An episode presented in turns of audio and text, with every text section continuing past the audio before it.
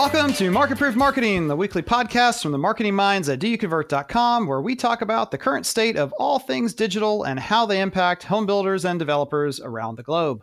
We're not here to sell you, we're here to help you and to try and elevate the conversation. I'm Kevin Oakley, and with me today, as always, is the ad doctor, Andrew Peek. We are here. Welcome to episode number 22. It's been 22 already. And I think every episode I'm going to say, hey, it's number 23. It's been 23 already. oh my goodness. There's so many. Yeah, it just keeps stacking. 22 seems like a real number though. So that's, that's cool and exciting. It does. That's when you, you're out of college, life is beginning. That's right. What is right? the next number after that? I don't know. 62, 65, 40, 30. I don't know. Landmark. Well, the next after, the next number after 22 is 23. It, well, it is 23. the, the important ones. The important ones. Oh, the next important one? Uh, yeah, I think 30 is kind of a big 30, deal. It's monumental. You're yeah. like you've got you've got some disposable income now. You may or may not have kids. Uh, then yeah. then then yeah, then I feel like it's every 10 years. It, then it's 40 is like, oh, 40 is not old, but it really is old. You're lying to yourself. And then then 50 you're like I'm I'm halfway to death. Um and I don't, I don't even know what, like, what else are you? I don't even know. Mar- I feel like it's at a, that point, it's a moving target now. We're all like, we'll live so much longer. You're excited if you reach 60 without hearing aids. I, I don't. What are we talking about? I don't even know. Other than uh, relative of mine just got hearing aids and he controls it with his phone. Super cool. And so he could. It, he's he's blown away with it. He's he's older, of course, but he has like Who, Jedi oh, a relative of with, yours. I thought you were yes, talking about mine. a TV show or something. No, got no, no, no anyways, onto onto this stuff. Um, so my my quick story for this week, which I think we should all keep in mind, especially us on the I'd say like the tactical execution side, who are always in their ads, um, managing everything, is just to really keep in mind the product you are advertising has such a weight on the conversion rates. Mm-hmm. So you really need to do things more than once. So let's say you've created a single landing page and it's and you're getting coming soon leads for this community coming out, say October 2018, and it's converting at I don't know 10%. That's an easy number, 10%. If you only have one landing page, you really can't compare that against something to be like, hey, is that good? Is that bad? 10%. Like, did the numbers work? The cost per lead, all those things are nice to know. But if you do it again and you have a, a different type of product, let's say you have a townhome versus single family homes, you could then see the differences and go, okay, cool. There's nothing wrong with what I'm doing. I'm actually doing a really good job. It's just because it's a townhome or it's a 55 plus community or it's a XYZ. That's why the conversion rates are where they are. And then you can just work within those parameters. Mm-hmm. I feel like some of us can go crazy trying to go, well, I should be at 15% or 20%. But well, it's all your you fault, Andrew. You talked, you said fifteen percent once on a podcast, and now that's the new that's the new normal, right? I mean, the only thing, the other thing you have to compare against would be how your website is converting generally, mm-hmm. right? So generally, you know, yeah. you want your landing page to be doing better than that. In fact, yeah, one of our clients is also in the wedding event business because they and they own a golf course mm-hmm. clubhouse and they have weddings. And so just yesterday, when I was out there visiting them, we spent a little bit of time looking at that business too and and they do everything for the wedding or a lot of things very similarly. They have a landing page um, it's designed well, um, but for one of their two venues, the landing page actually is converting um, about half a percent worse than the actual site. So there's there's stuff to dig through there, but that was a an unusual case of well, actually, we need to turn that page off and just go back to the.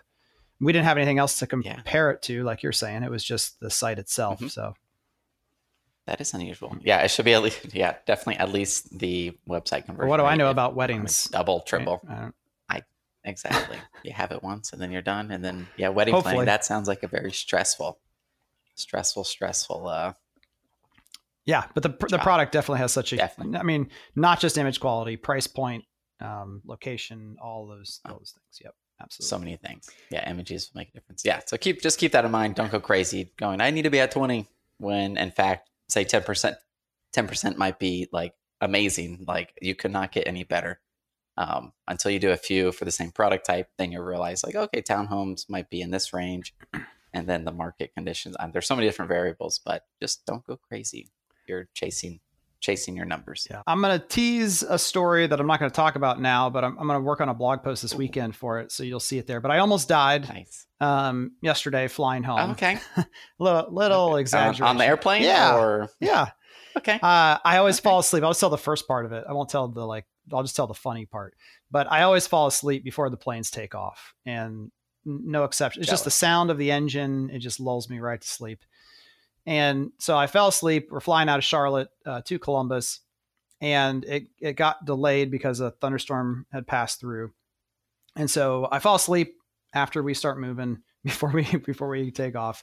And I wake up to it's a little bumpy at first. I'm kind of groggy, so I don't really know what's going on. But the the woman in front of me is shrieking uh, excitedly and her companion the, the, male companion with her was trying to be funny and calm everyone down by making a comment that you know none of us need to go to an amusement park today because the roller coaster ride is included. And i've been in turbulence before but um, mm-hmm. a couple of things that were different. One this was up and down as well as left and right. Like it was just all over throwing the plane around. Okay. and uh, a few people's phones actually were flying like disconnecting from their corded headsets and just flying through the cabin. Like it was Oh, it was pretty intense, and it was almost about ten minutes of this uh, going on. It was just the cloud uh, height was so tall that we just were going through those clouds. Um, and, and, anyway, so that that prompted me gotcha. to think just briefly about um, you know traumatic experiences of which home building had one from 2008 to 2012 and kind of getting past that so look for that blog post um, coming out soon but the my real story is just a concept that I've I've been mulling over a lot more and trying to refine so that we can present this more in depth at the summit. But I'll give everyone a quick peek, which is just that everyone needs to stop advertising so much. Just stop advertising as much as you are. And what I mean by that is there's only uh, so much impact that you're going to have as as people continue to phase out advertising. And I'm not just talking about advertising mm-hmm. itself continuing to lose effectiveness. That's part of it. But maybe if I use some analogies, it'll be better. So, you know, just think about Amazon. Where would Amazon be if they didn't offer free shipping? Yeah. What if they just ran a ton of ads yep. all the time about how great Amazon is and you can get anything there, but you had to pay, you know, four to twelve dollars every time you wanted to get something to your home. You know, that was a strategic decision on their mm. part to invest in making the product and the experience better, not just incrementally better, but radically better. And they learned that when they acquired Zappos, um, the shoe company originally. And then the other one is Apple. If you've read um, the Steve Jobs biography, you know Steve said, "Hey, all this money we're spending mm-hmm. on advertising, mass media. What if instead I reinvest a large portion of that money into what eventually became the Apple stores that we know today?" I mean, where would Apple be yep. if all you could do was go online and then walk into a Best Buy to buy their product? Just that entire experience of going in the store, the way it's laid out, the interaction that you have, usually positive interactions that you have with the staff there.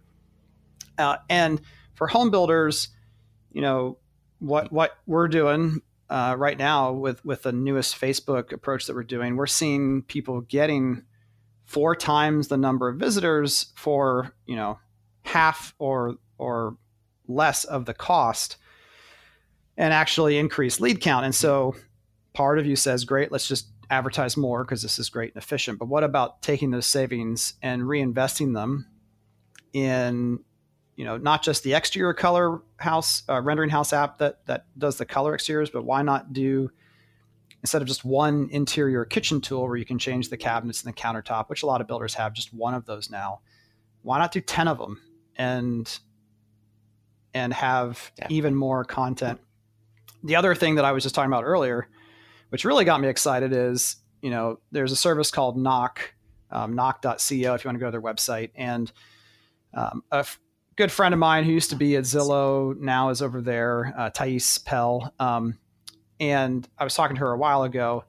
Essentially you, you, trade in your home as their newest program and there are other folks who do this but but they buy the house that you want to own so that you can go ahead and move there and then they sell your existing house and there's a reduced commission amount i believe and then you just pay um, once your house sells they collect the difference in mortgages so if it takes two months and your house is a $2000 a month mortgage then you pay four grand um, out of the proceeds of the sale But what if a home builder said, you know what?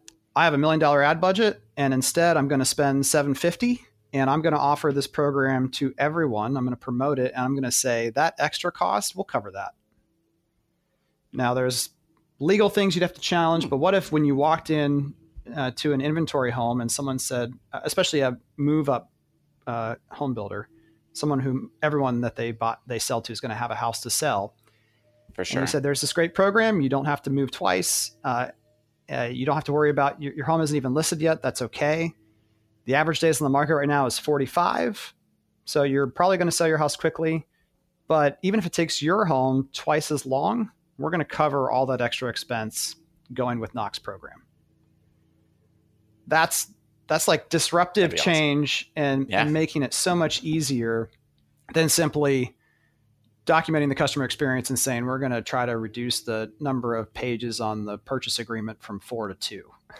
You know, that's and that uh, that uh, that barrier is like, hey, you could be in your brand new home in yeah, thirty days. I don't know, yeah, whatever time right. frame. Like you could be here like right now, mm-hmm. um, and all their friends would be like, "Whoa, you moved so quickly! What happened?" Like that is a talking point. Yeah. So, but all this is going to require it's going to require investment not in advertising, but more at point of purchase and post purchase with the customer, and not just mm-hmm. incremental change, but radical change. All right, on to the news from searchengineland.com. Um, so this quick little case study measured the impact of the number of reviews and the Google local ranking. Mm-hmm. So new homes in Tampa, new homes in Columbus. And so they they measured, I think it was 40,000 different companies, which is quite a few. All the reviews. And there was an update in May in which Google removed a lot of reviews if they were connected to an anonymous account. Mm. So if it wasn't like an active Gmail account, it was just, you know, a random review from somebody. Yep.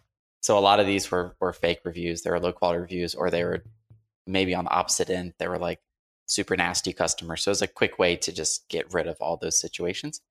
And so they did it. And there was a definite correlation between the number of reviews and the amount of um, the rankings decrease when they lost the reviews. So, in other words, this article is saying the more reviews you have, there seems to be an impact in where how many how much you rank, like that you're ranking on there. And that so that makes sense neat. because that seems like that's it. It does. You would imagine that uh, that the more reviews a company has, and that what the article doesn't talk about um, is you know if those are positive or negative reviews, right? It's just saying the raw yeah, just says quantity raw number. Yeah, I'm looking because they're going look is is this active? Is this business active? Now the four companies they I, referenced here all had a four and a half or better rating. So mm-hmm. yeah, that that is interesting uh, for sure. And home builders definitely struggle with how to do this properly um, and legally they, without getting in trouble with uh, you know mm-hmm. review washing. At the end of the day, it kind of goes back to what we were just talking about. You you have to focus more on the fact that these reviews are feedback, and not yes. stress about it being perfect. And don't figure it's not about spending an extra two weeks trying to figure out how to game the review better, how to just make the experience better so people who do review. Now, there's two parts. There's the review being better and then just getting people to review you. The, the getting review Correct. part's easier, right? It's it's the getting good reviews that is that can be challenging for some builders. But that, that's really that is really interesting uh, insight. I yeah, yeah. I was just I was looking at quite a few builders and I'm like, man, I feel like with how many build homes they sell per year, they should be getting at least 15 to 20 percent of that number. Yeah, you, and maybe these numbers are crazy. Paul at Avid Ratings can help us out with like what should be a good number. Mm-hmm. But I feel like there needs to be a benchmark, especially based on the price point. Where I see, i have looked at realtors that I know locally, and the realtors they're they're not building the home. There's that relationship, in my opinion, probably isn't there as much, um, based on these local realtors I know that sell like right where I live, and they have crazy amount of reviews. I'm like, what is going on here? Like, some builders have less reviews, and they've done hundreds times of transactions yeah. in homes than than this single person who just helped them find really yeah, yeah. in our area stuff just doesn't stay on the market i'm like there's no reason that everyone should be going crazy with with reviews i think i i don't remember the exact uh, stat but something like 80% of all realtors sell one home or less a year So the fact that you know so yeah. many of them mm-hmm. have mm-hmm. a high number of review count, you're absolutely right. All right, the next one is uh, Google's going to help you get better context in your ads auto magically. Is that is that what this auto, one's about? Auto magically, yeah, I love that. I love that. Um, auto mag- magically is is the way it works. So Google just released this, and this is all part of the rebranding from Google AdWords to Google Ads, getting rid of some product names. And so this is I, the only thing that I think applies to to the builders is they're coming out with what's called responsive ads. And essentially what it will be, you build the single ad which has up to 15, so that's 1 5 15 headlines and up to four descriptions. So a headline, I believe it's 30 characters and the descriptions are up to 90 characters. That's a lot of writing, mm-hmm. but it's a single single ad all the things you want, and then Google will automatically, with their AIs, um, create the ideal ad based on what that person typed in. But pretty cool, and we could still, on the positive side, we could still like, we, hey, we really want to have price point in there. We need price point in there because we don't know what the people, if they're typing in New Homes Tampa, that could be someone searching for a million dollar house, could be someone searching for a starter home that's from the 200s. So having the price point in there be ideal. That way we filter out the, to get the right person. Mm-hmm. Um, but having like the variations on that, so it could be priced from the homes from the you know different versions of that to ideally get the most amount of clicks with our constraints of hey we need price point hey we need quick moving homes or number of quick moving homes or the square footage so it seems pretty cool yeah now i have a i have a probably very simple question. Do you think that part of this is helping, trying to help advertisers who are trying to do this on their own uh, clean up the ad interface? Meaning, essentially, you're kind of, it's kind of like having 15 different ads, but structurally, mm-hmm. the way it's going to look in there is it's going to appear as one. Does that make sense what I'm asking? Correct. Yeah, yeah. So all the all the Google reps they like to call me all the time because I'm I'm fun to hang out with. And I tell them to um, call you and leave me alone. yes, exactly. And so they're like, "Hey, you really need at least four ads in each ad group." And I'm like, "Whoa, whoa, whoa! Um, that's a lot. That's not like, manageable. That's that's that is insane." I'm like, "That's imagine if I did this for everybody." He's like, "Yeah, I know," or, or he or she, "Yeah, I know," but I'm like, "Okay." So I think this is their way of of forcing that. So really, you would have a campaign an ad group. So you'd still have to have similar keywords in that ad group. Mm-hmm. Say Tampa was the focus. Mm-hmm. And then you'd make your single ad, which would fit their ideal scenario of having at least three to five ads because you're putting in up to 15 headlines. Yeah. You don't have to do 15, but I'm sure there's like the one at least three. Oh, but four. then they're going to give you a C out of a C rating or something. Yeah. Yeah. I'm sure they'll have pressure. some pop ups on there. Mm-hmm. That's right. I'm sure they'll have some pop ups on there. Um, I still think there's got to be some end game of, of Google wanting it to be so easy that they would not have agencies help with the smaller local clients mm-hmm. as far like if your budget say you're a local company you're spending $500 a month on google ads it gets in my opinion kind of crazy to pay an agency at least 500 a month to manage that $500 and spend you might as well just spend a thousand and hope that half of it works um, that's of course if your local business not a builder a little different yeah so this will maybe this is a way for them to get more revenue because it's just an easier process. It's almost like a four step form. Where do you want to advertise? What keywords do you like? Where's your ad? I guess that's three steps. And how much do you want to spend? Mm-hmm. And that'd be pretty easy compared to Facebook. You don't need an image. It, it's a lot more attractive um, to get it going. Cool. So watch out for that. I think it's I've seen it um, on a few on a few accounts, but it's not everywhere yet. I believe it's this month and next month that they're rolling out responsive ads to Got everybody. It. Got it. Mm-hmm.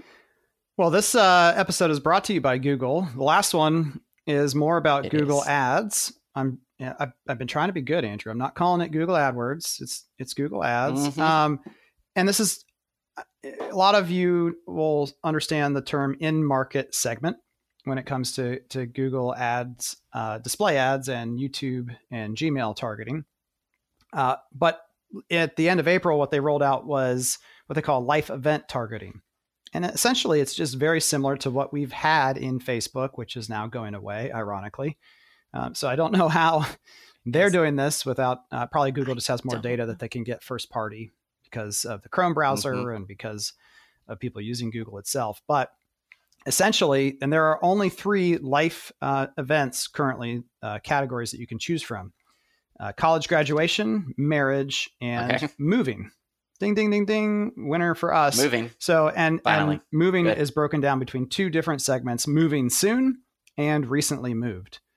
Uh, so, this appears to be a great option for, again, display, uh, YouTube, and Gmail uh, to target folks uh, with the same type of precision that we used to use the likely to move uh, targeting option for in Facebook.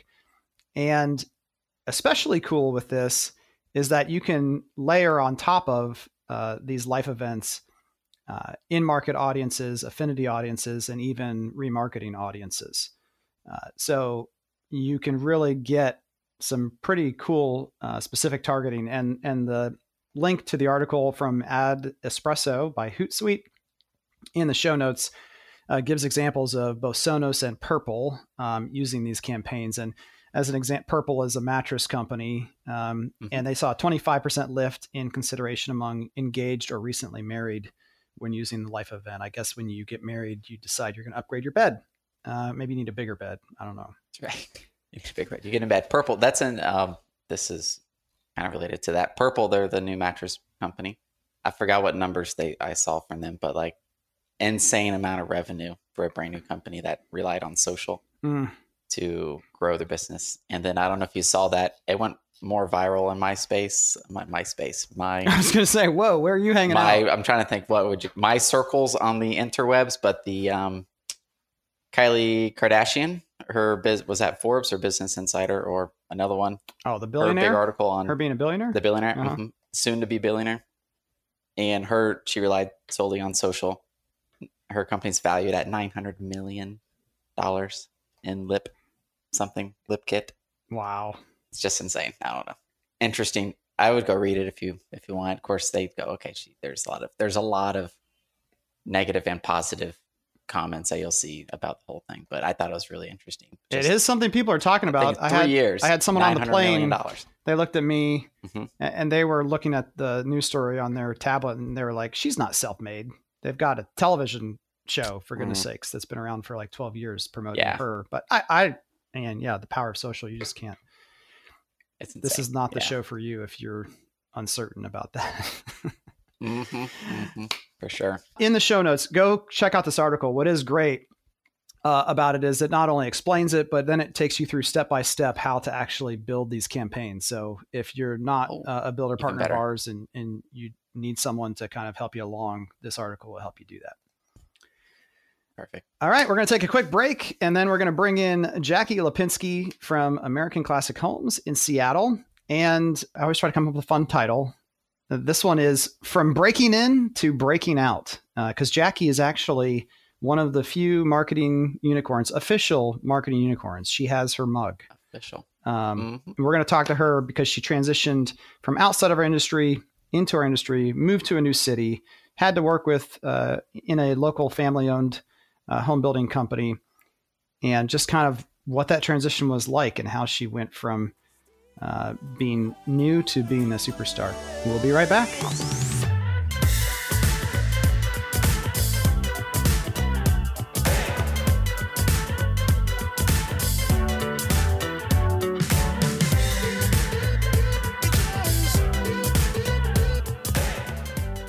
And we're back with Jackie Lipinski. And again, we are going to talk about breaking into the industry and then breaking out, becoming a superstar. Jackie, thanks so much for hopping on with us. Yeah, thanks for having me, uh, Andrew thanks. and Kevin. So, Jackie is a marketing unicorn. Uh, you got your official award at last year's summit, right? I did, yes. Uh, now, be honest. Do you do you use it? Do you drink anything out of it, or you just display it proudly? I I think it's in my cupboard at home. Unfortunately, you know, I I use it on occasion. You know, I have branded mugs at work, so I'm just trying to stick with the brand at work. There you go. Well, if you ever need, you know, a social media post with to get just a few extra hearts, you know, pull that sucker out. It'll, That's right. It's a surefire. Um, she has she has a marketing unicorn. Uh, she works for uh, American Classic Homes in Seattle. Uh, the market there is uh, interesting. It's kind of hot, yeah. Right? Yeah, a little little hot. Um, it's definitely uh, interesting, you know, not coming from a uh, real estate background to uh, start at uh, American Classic Homes and um, especially in the Seattle market and seeing how it's changed in the last few years. You know, we started off building 50 homes just three years ago, and now we're aiming to build 100 this year. So a lot of a lot of changes. And a price point difference of I don't know half a million. Yeah, yeah. over that time. Yeah. wow, it's been crazy. So that is crazy. Fun. So be awesome. before Seattle and before American Classic, what industries did you work in before? So where were you? I uh, I ran the marketing department for industrial power equipment company in Chicago, and we had um, yeah five Chicagoland locations, and uh, came over to Seattle because I was done with winter and about three years ago, and um, and uh, I've been working for American Classic Homes ever since. So I also came from you know outside the industry. Mm-hmm. You know, started in e-commerce. So I did more local with with lawyers. Um, what do you feel working outside of home building space that you brought, or was just vastly different than what you're used to? Oh, good question. Um, the pace, I guess, is a little different. Um, I, you know, I'm I'm pretty fast paced. I like to get things done quickly, and um, you know, I've, from the first year I started, I was you know wrote on a whiteboard of all the things I was going to accomplish that year, and there's still some things on that board um, that I'm wanting to get done. Oh, I know, uh, but um, yeah, no, it's it's it's been interesting, and you know, I actually started at my last company as the graphic designer, and then the next year running the website, and the next year running the department. And so um, mm. it was mm. definitely fun to learn those details and then apply them here. And, you know, when I first came on, I actually ended up firing a lot of designers and people we worked with because we were able to bring so many things in house after I started. Yep. When you say the pace, you mean this industry feels faster, more complex? Talk, what do you mean by pace?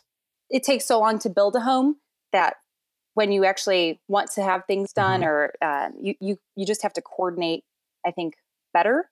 And um, and then also know that you're, you know, there might be a home plan you want photos of, but you've never built it, and it'll be done in ten months. So how do you solve gotcha. that problem? Ten of, months later, yeah, selling a house that you don't have anything for. Right, because you guys are you're not a custom builder. You would well, you tell us how, how, how do you describe the type of product that you? So it's it's not really custom at all, and we're we're pretty unique in that we have so many um, included selections and features to our homes that actually our selections process is minimal. We actually don't even have a um, design studio. Yeah. Yeah. Gotcha. So do you feel like you brought anything with you from power now or would you say power what is it power tools uh power equipment company yeah so like you know lawnmowers snow blowers chainsaws snow blowers okay. salts okay. in the winter um super like super fun so for, business to business home depot okay business to, okay business to business so it's not like uh johnny homeowner it, product? Um, you know, we we marketed to both, but it was mostly business to business. So a homeowner could gotcha. come in, but it was it was mostly um, you know ten thousand dollar orders of lawnmowers. So, so was it? Did you have to do a lot of content creation, or oh, was it oh. kind of like the manufacturers would be like, "Here's all the pictures lots of, that you ever lots need. of content creation." Um, I know way too much about writing articles on you know mushroom lawn care um, and which chainsaws work best, and so I think being able to um, don't ask me. I'm so tired of um, you know. I just people are like, "Is my tree dying?" And you know, it's like, well, it's at the thirty percent death rate. So um, anyway, um, wow. Yeah, very very interesting. Will Will Duderstadt just got really interested in whatever it was you were talking about plants, but I, you know, I, I can't follow you there. I know. I was an avid gardener in uh, Illinois, but uh, not so much in Seattle. So your question was being able to was there any skill set that you developed with power equipment that you felt really helped you, you know, do do better? Uh, you know, it was a it was a small family owned business as well, and I think by understanding how that companies work internally and being able to apply them to um, a new company that is not necessarily the same, but has the same um, um, you know you have to plan for the seasons you have to plan months in advance and i think that really helped me plan for um, uh, you know when a home is done in you know six to nine months versus you know coming up with we we're still doing print media mm-hmm. back in chicago and so you'd have to create mm. the um, magazines you know four months in advance for the the following season and so just i think becoming super oh, wow. um, planning heavy. And I think that's that was one of the first things I did. You know, you have to create templates. I think of how you're going to launch a community two months in advance, and then see mm-hmm. what works, see what doesn't, and then figure out what you can do after it's been created as well. Yeah, I, I feel like home building is a lot of um, there is planning involved. I don't want to confuse anyone, but to me, it's planning for like every possible. It's like planning to choose your own adventure mm-hmm. uh, in the sense of, in other industries, you can plan and then execute that plan as you planned it. And here, inevitably, the developer calls and says, "Sorry, it's going to be two month delay," or yeah. your owner walks in and says, "Sorry, we're going to go to market now instead of two months from now." so Definitely. you can you right. have to plan, but you also have to plan in a way that you can be has flexibility built into correct. it, or you're going to be in trouble. Yes, yeah, we uh, we're definitely doing that at this moment. We were supposed to. I feel bad on like the fifth of July. I was like, I need this email done stat, and I'm sending it out today. So um, sorry. but uh, that's nice. Inside baseball yeah. there. Yeah. So back in Chicago, you did a lot of content creation for lower price products. We're comparing a $10,000 order of lawnmowers against a million dollar home plus in Seattle. Do you feel like the level of content you created and the quantity and volume for that product is there is almost more put into it or less put into it than say home. So, you know, being able to be a unicorn, I think you're able to wear many hats. And so we'd get product in and you'd work with um, tons of vendors, and some of them didn't have products of their, I'm sorry, photos of their products. And so I would just grab the camera and photograph them. And, and same thing with, um, you know, working with products that we don't have content for. Um, how do you figure out what is needed? Being able to create content, yes, for products that you don't have or you know you need photographed you have to come up with creative solutions and you know that could be working on the floor plans having just the selections available being able to talk to buyers um, through content and how to visualize their home i feel has been um, I, one of the best ways on the home building side to create content so you're saying you could just take a picture of the flooring the tile the countertop combined with the floor plan and say, hey, you know, this is coming. I don't, I can't show it to you yet, but you could, Correct. you can be creative at times with some of the content that you can manufacture. I'm curious, Jackie, can you tell us a little bit about how you found your position, maybe who you spoke with? Um, oh, it was you, Kevin. Um, so I don't know if you know, I had actually the matchmaker. Yeah, I'd actually accepted a different job, and I hadn't started yet when I came to Chicago and I get a phone call from, uh, you know, a recruiter saying, "Hey, we found you, and you're perfect for this um, company." And then it wasn't even the company that called me; it was Kevin. And um, luckily, I think um, I impressed you. so, um, and it's been That's yeah, it's, it was definitely interesting. And then, um, you know, I think I went to the interview, and I was like, right, let's start Monday." And so. Uh, I was very excited.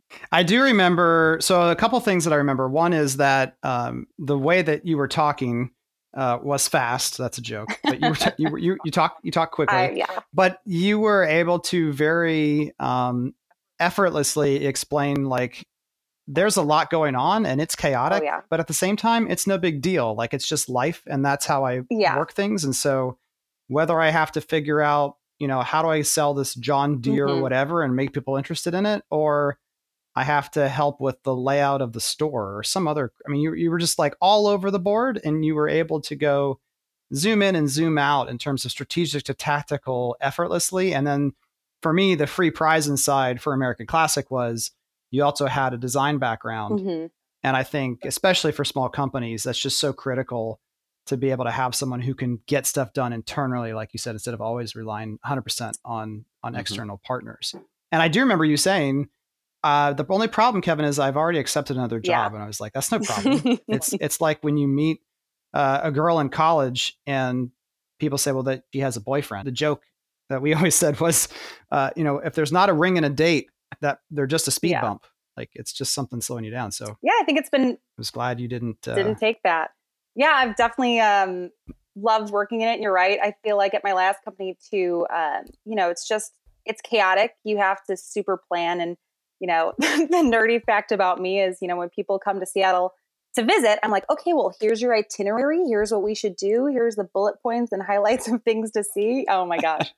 And awesome. um, and then you know when I when I do have actually time to write content based on that, you know I've had a few of my um, pieces be on you know the first page of Google because they're you know usually crazy in depth um, articles of what you know like well mm-hmm. this is what I want to know because I'm this type of person who would plan a trip six months in advance. So if you know i want to connect with those people because those people are also i feel are buyers who can you know pre see what their home is going to look like and be able to visualize it along the way yeah and that that blog post that you're talking about um what was the subject that went uh, crazy viral well there were two of them actually there was um you know how to make friends in seattle and that was one i made personal experience and um then you know 10 best things to do in and around seattle in the wintertime I remember that one. Yeah. Yeah, it was uh, for for as well in the winter. No shock there, but it was the number one yeah. source of traffic by far to the website was people looking at that. Now, I yeah. know you also have a love affair with Reddit. Um, I do. H- how do you incorporate that that interest um, with home building? Because it's something that comes up fairly frequent on our calls where you're saying, "Yeah, and I did this on Reddit, and and you're the only person I ever hear talk about that. So so talk a little bit about how you how you use that. Sure. So I'll I'll um I use it for inspiration. I think, and I'll go to the Seattle subreddit, um, local um, areas, see what thing people are doing, events.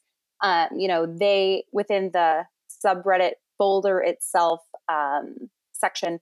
Um, you know, people will be like, "Oh, does anyone know what's going on this weekend?"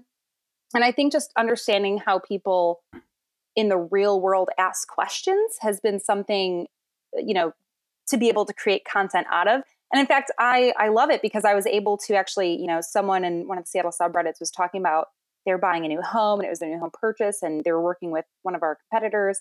They're like and, and does this all seem right? And does this seem right? And you know it was it was interesting to get a buyer's perspective from another home builder of um, you know what's been going on. And um, you can also search your company name and i luckily did not find anything on us, but um, yeah, it's definitely been good, an good. inspirational um, element as well as, you know, I haven't posted any home photos on it yet under different usernames, but I think that's that's coming soon. Jackie, so what do you think is your superpower? If you had to say this is the thing I excel at. um, I think you already mentioned it. You know, just being able to organize the chaos that is um, i think that comes up from maybe working for a smaller home builder um, or company just in general and and figuring out ways to solve problems let's see i'm trying to think of an example the first thing is uh, let me promise you that the big guys are as screwed up as the small guys the problem is that a lot of times the complexity of all the different moving pieces happening kind of disguise it and so something that's really messed up in one small area doesn't get exposed mm-hmm. for a long time, if ever, in a large company. But I think in a small company, it's just everything. Uh, everything that everyone does is impacting everybody else all the time. Oh yeah, and it's and it's the feedback loop is incredibly fast. Of we just did this one thing, and all of a sudden, everything you know, you're getting customers calling you. Your other people from the company are saying, "Hey, wh- wh- why did we do that? How did that happen?" Or yeah. When did we make that well, change? We, we made it yesterday. I definitely understand. Yeah, one of the other things I did after first starting is just establishing what meetings need to be happening. Um, before I came out, we weren't even having regular meetings with our um, agents.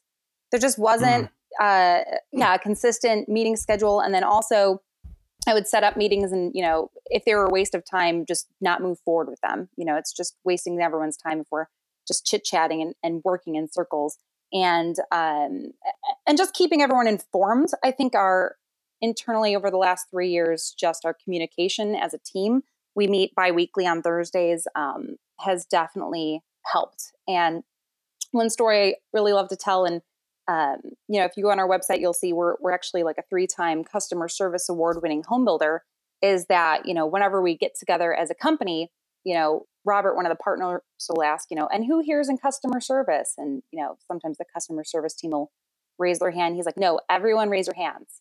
And he's like, you know, we're all a reflection of our company. And so we need to be on the same team and how we um, just interact with buyers on all um, elements, including marketing, I think apply to the buyers.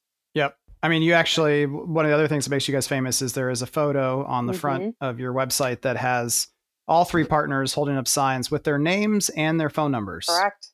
Not even fake phone that, numbers. Yep. Not awesome. even call real. It is their their home numbers. We've had people um, test that theory and they'll call the partners at, you know, 11 p.m. at night and, you know, I know at least one of them will answer. So that's transparency. What Elena was talking about yeah. a couple weeks ago. Mm-hmm. You know, that is that is full transparency. That's you know, and but there's that's even at Heartland. You know, one of the things I used to talk about with the group was if you are wearing Heartland Home swag and you're nervous to do so when walking into a grocery store, like we got a problem, yeah. right? If you're yeah, that's an issue. you should all be wearing your swag with pride. And if you only wear it to mow the lawn or paint your house, that's a good indication of where your brand may be in the local marketplace. Yeah, that's not good. So yeah, let's let's talk about a few more kind of unique stories or challenges that you've had at times. You have run out of models entirely. No model right? homes. No model homes. Yeah. Anywhere. So we'll. Uh, I know. I know. It's oh you know you have to get really creative when you. Uh, someone will say, "Well, you know, we got to start selling," and you know it's three weeks out from the model, but we can't wait. Um, but sometimes we'll be just in a such a completely new market that we will um, move forward with getting um, sales centers, is what we call trailers, and um, you know, just mm-hmm. stage them. I, I think the biggest thing is just having a meeting place and being able to walk and visualize the lots.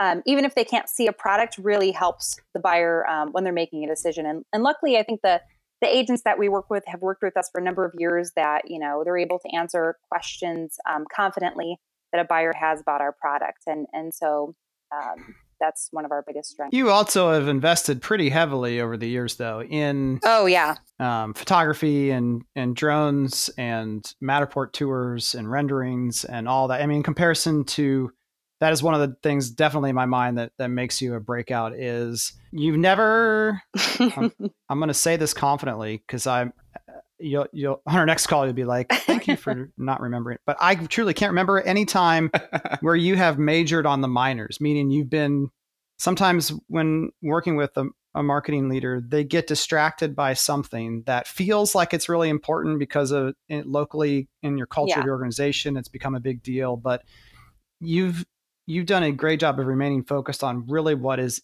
is truly important and will move the needle. And mm-hmm. Um, content's an example of that. Of very early on identifying that that need and working tirelessly to keep keep yeah. doing that, even though your product changes all the time. Yeah. So I'll um, by- uh, one of the things that I started um, doing is the day before, luckily I have a great photographer, the day before a house closes, and I know we don't have photos of, say, that color hardwood, um, those tiles, the house plan in general.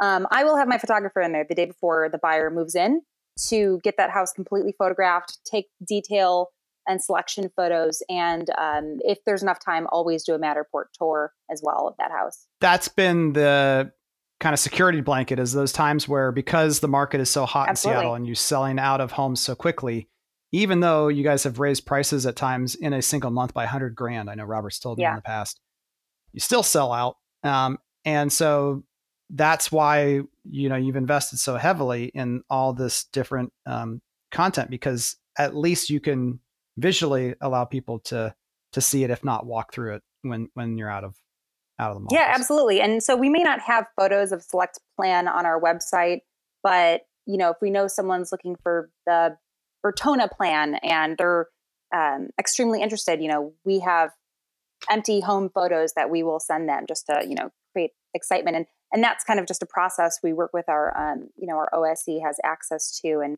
um, and actually I have an intern for you know one additional week and her whole project has just been organizing internal photos so our staff doesn't waste time ever looking for anything in the the awesome. Dropbox that is American Classic Homes. That's very cool. For your yeah. photographer, did you get lucky with a really good photographer, or did you have to I, go through? I think I got really lucky. You, you know, I'll. I think just being proactive and letting him know the schedule and uh, weeks in advance um, has been super helpful. Um, but he does have also a very good photographer that works with him. And I've used additional photographers sprinkled in, and and I just you know I, I'm just very content and happy with my photographer at this moment. And half of the audience just drove off the road or fell out of their chair when they said that you could schedule a photographer weeks in advance. So I can, yeah. That that is that is something certainly that is rare, um, at least in today's current market with lack of contractors and and how fast things are moving. But you know, even even if you can't, you got to find then like admit the own reality you're in. Going mm-hmm. back to what I think you've done well is, you know, you can schedule in advance, but if if you worked at a home building company where you could only schedule one week in advance, you wouldn't hit your head against the wall and be frustrated that your photographer keeps, you know, I got to find a photographer who can do it with one week notice then, yeah. or tomorrow. Yeah, or, you know, you just got to at least have the backup resources to be able to schedule that. And so, for example, I'm sure you saw on um, the company Instagram, I was at a community just yesterday and I just brought the camera along. I'm like, I think we're going to need photos of this, this, this. And I can't guarantee that we have those. So I'm just mm-hmm. I'm grabbing the camera and I'm going out and doubling down on things I need to do when I'm visiting sites. Well, thanks again so much for for joining us, Jackie. Thank you. Uh, tell everyone, uh, we'll put it in the show notes too, but um, what's your favorite social channel? Tell us how to, how to, that you want people to connect to. Uh. it depends. I, um, sorry, I actually own JackieLipinski.com, so feel free to find Sweet. me. And yeah, I have my own oh, website. There um, there right very, oh my gosh. Uh, and then yeah, find me on LinkedIn, Instagram, um, if you can find me. Yeah, awesome. Well, thanks for having me, guys. Thank you. Absolutely. Go uh, go check her out. We should make a list somewhere of all the people who are official marketing unicorns. That should be a thing. All right. Thanks, Jackie. All right. Thank you.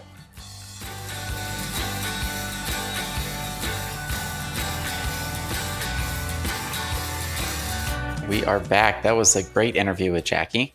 She's always fun to have. Always is. And we were talking in the green room right after. We, we were. we don't have the green, room. room. Digital. Green As we room. were waiting uh, for the audio files to upload, uh, we were talking, and you know, Jackie does not love speaking in front of people. She can get a little bit nervous. We don't rehearse ahead of time uh, these interviews at all and uh, she did she did awesome. But she commented mm-hmm. that one of the, her other superpowers is that when she is uncomfortable with something, she decides instead to go all in. So, um, she's like, don't use this against her. Like, you know, if you want to make her jump out of an airplane, just say you're too scared to do it. And apparently, which she did do. She, that, yeah, I would never do that. That's crazy. uh, she took a public speaking course, even though she doesn't do public speaking. So I, just another example of you know she's not afraid to attack areas of weakness and be honest about them, uh, or or just flat out fear. It sounds like in terms of airplanes. yeah, airplanes jumping out of them. Which beginning of the podcast, you had your story. Quick question on that: Was that a little plane going from Charlotte? Um, no, to... it, I mean it was a uh, it was a local uh, regional jet, but it wasn't okay. small. I mean there was um, probably twenty five rows of seats. Oh, okay, two on each side. Yeah. So it could be smaller. It could be smaller. It definitely could be bigger. But definitely could be um, bigger. Gotcha. We'll have yeah. to stay tuned for that blog post to see what happens. stay tuned. All right. Um, let's go to the question of the week. So this is for last week's question, which was, what do you think about holiday related campaigns? Are they effective for you, or do you do them simply because it's an excuse to post something? Maybe it's just a habit. All right. So let's do a few here. Here's one from Martha. Uh, she had mixed feelings. If we do them, they are strictly to wish our customers whatever on that holiday or let them know our holiday hours. That's a great idea. Uh, yep. We don't do incentives incentives related to them. We at least promote them, so we definitely don't use a holiday to push a promotion. Yeah, I like that. And let's see another one from Garrett from Colorado. A nice holiday message is one thing, but I think holiday campaigns come across as cheesy and people see right past them, especially without incentives.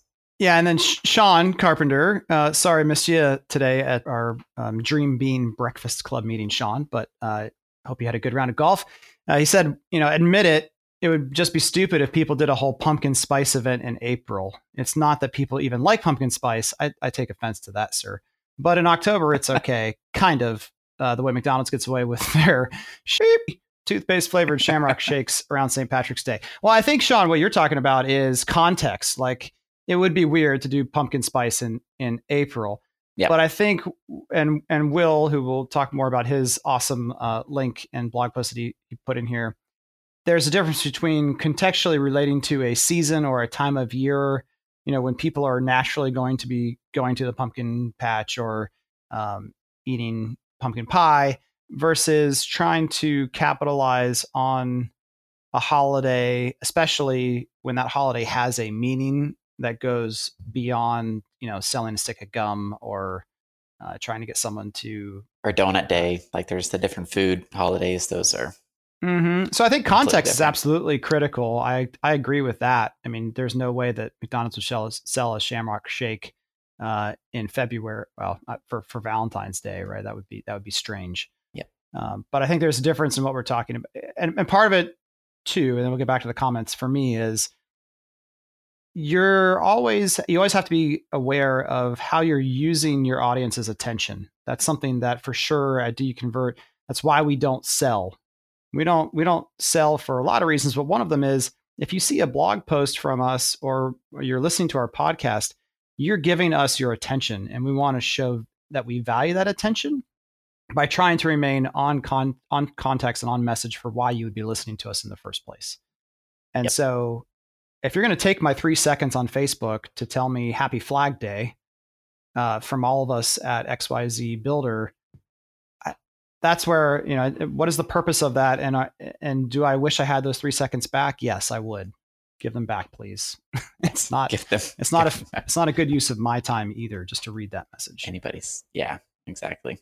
Yeah, I like Will. Will had a, a great post on the site. So if you're in the Market Proof Marketing Facebook group, you could link. You could click his link to it um, and his comment is My pet peeves are posts like these from brands.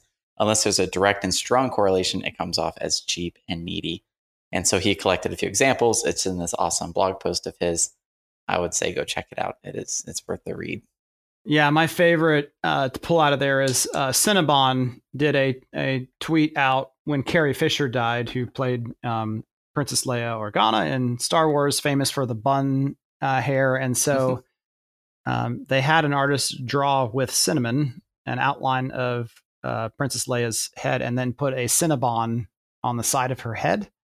Oh. And so, yeah. you know, R.I.P. Carrie Fisher, you'll always have the best buns in the galaxy, which is weird in several ways. But the fact that you are celebrating someone's death by trying to hawk your product is just dumb. Yeah, that's so many layers of just weirdness. That's. Mm-hmm. yep. Uh, let's see. Let's do one more. So, and then one kind of not contrarian, but different perspective. Irma uh, said there are many reasons why these posts that should be from contribution. Whoa, let me start over. There are many reasons why these posts that should be from contribution are effective. Nope. Second time around, I still can't understand what that's saying. Next line. There are many reasons why these posts should be effective. The most obvious reason is keeping your brand front and center. It's also a great opportunity to thank your audience for sticking around without asking for anything.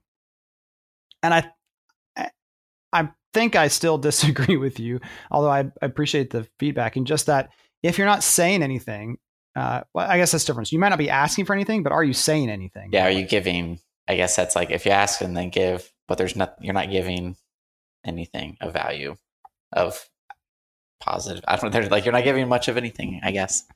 Like the, I, I, posted one example when I, when in the group, and it's and it has a gal in a little uh, rocking chair with a flag, uh, probably an eight year old, and it says "Happy Porch of July" from your friends at Blank Builder, joining you in celebrating this Independence Day. So that at least made me chuckle, right? It's at least a play on words. It's something. Mm-hmm. Whereas if it was just "Happy Fourth of July" from all your friends at Blank Builder, and a generic. It doesn't contribute. There's no. Yeah, generic picture or something. Yeah, it's. Mm-hmm. So let's see. Do them or not do them, or if you're going to do them, do them very well. What are your thoughts? Oh man, I just I would say generally speaking, don't do them or do them only to audience a, very specific audience. So to the world, you know why even to people who follow you on facebook maybe maybe to all of your customers and and you know like a Do You Convert as an example um, we send out gifts to our builder partners at Thanksgiving. And so that goes back to Sean's point about context of one, we know everyone's going to get gifts around Christmas, and so you're just one of another gift. But two, the purpose of the gift is to te- is to say thank you for the partnership. So mm-hmm. it's a it's a it's a best of everything because it's arriving before everyone else's gifts do in December. So there's no cl- there's less clutter, and two, it, it the context of of you know we're saying thanks because this is the time of year where we should be thinking a little bit extra about what we're thankful for and we thought of you. So, but I wouldn't post that on social media to, no. you know, yeah, everyone. That would be weird. I don't know. What do you think?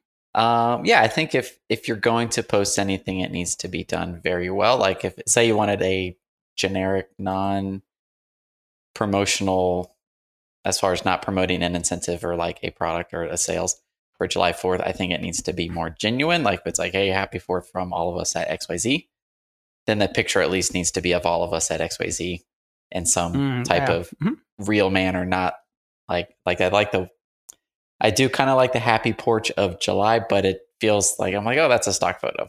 Even though it might not be. The way it's taken, it feels yeah. like it was stock. Like maybe if that could have been the product itself, the team, builder, something where it's like, oh, that's funny. Look, that's a real company. I can relate to them. And now. we're definitely pushing. You know, we're almost to ten minutes talking about something. We are really. You don't have to think. I mean, or don't even worry about it. That or don't even worry about it. Move the needle. Yeah, it won't. But again.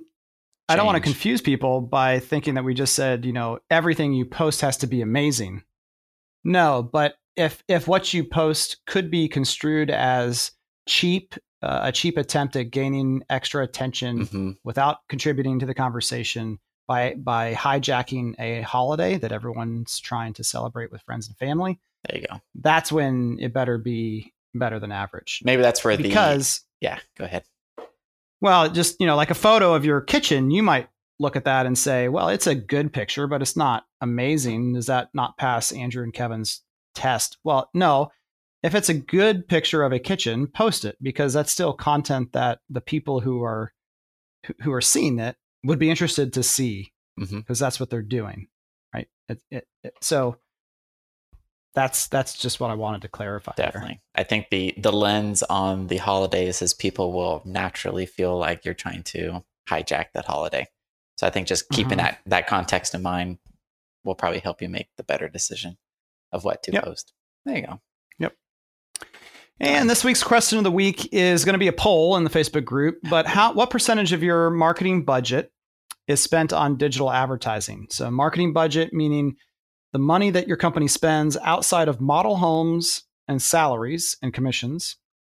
Um, so all forms of advertising, uh, signage, online ads, uh, print ads, you know, billboards, weekend directionals, everything else. What percentage is spent on digital advertising? Is it 25%, uh, to to 49%, uh, 50%. What, what what is that range? And again, digital would be uh, paid social um, content as a whole. So you know, photography, video. Uh, it may end up going on a brochure or something else, but we consider that part of the digital advertising bucket because mm-hmm. the primary place that all of your content should be going is on the web. Um, paid search, um, Google. Google. Yep. Google Remarketing ads.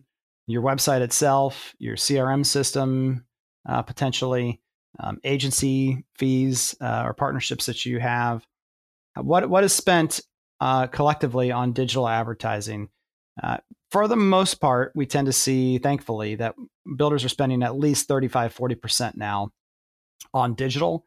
Uh, I would say the best are spending uh, 55% plus now, uh, oftentimes as high as 65%. So just curious. We always like to compare against each other. So let's do it with yeah. our money. Let's do it. And that'll do it for this week. So for published articles, blog posts, videos, and more, check out doyouconvert.com. It's always the best place to find out how to connect with us on Facebook, Instagram, Twitter, and the like as well. You'll see the full Do You Convert team. We'll see you again next week. All right.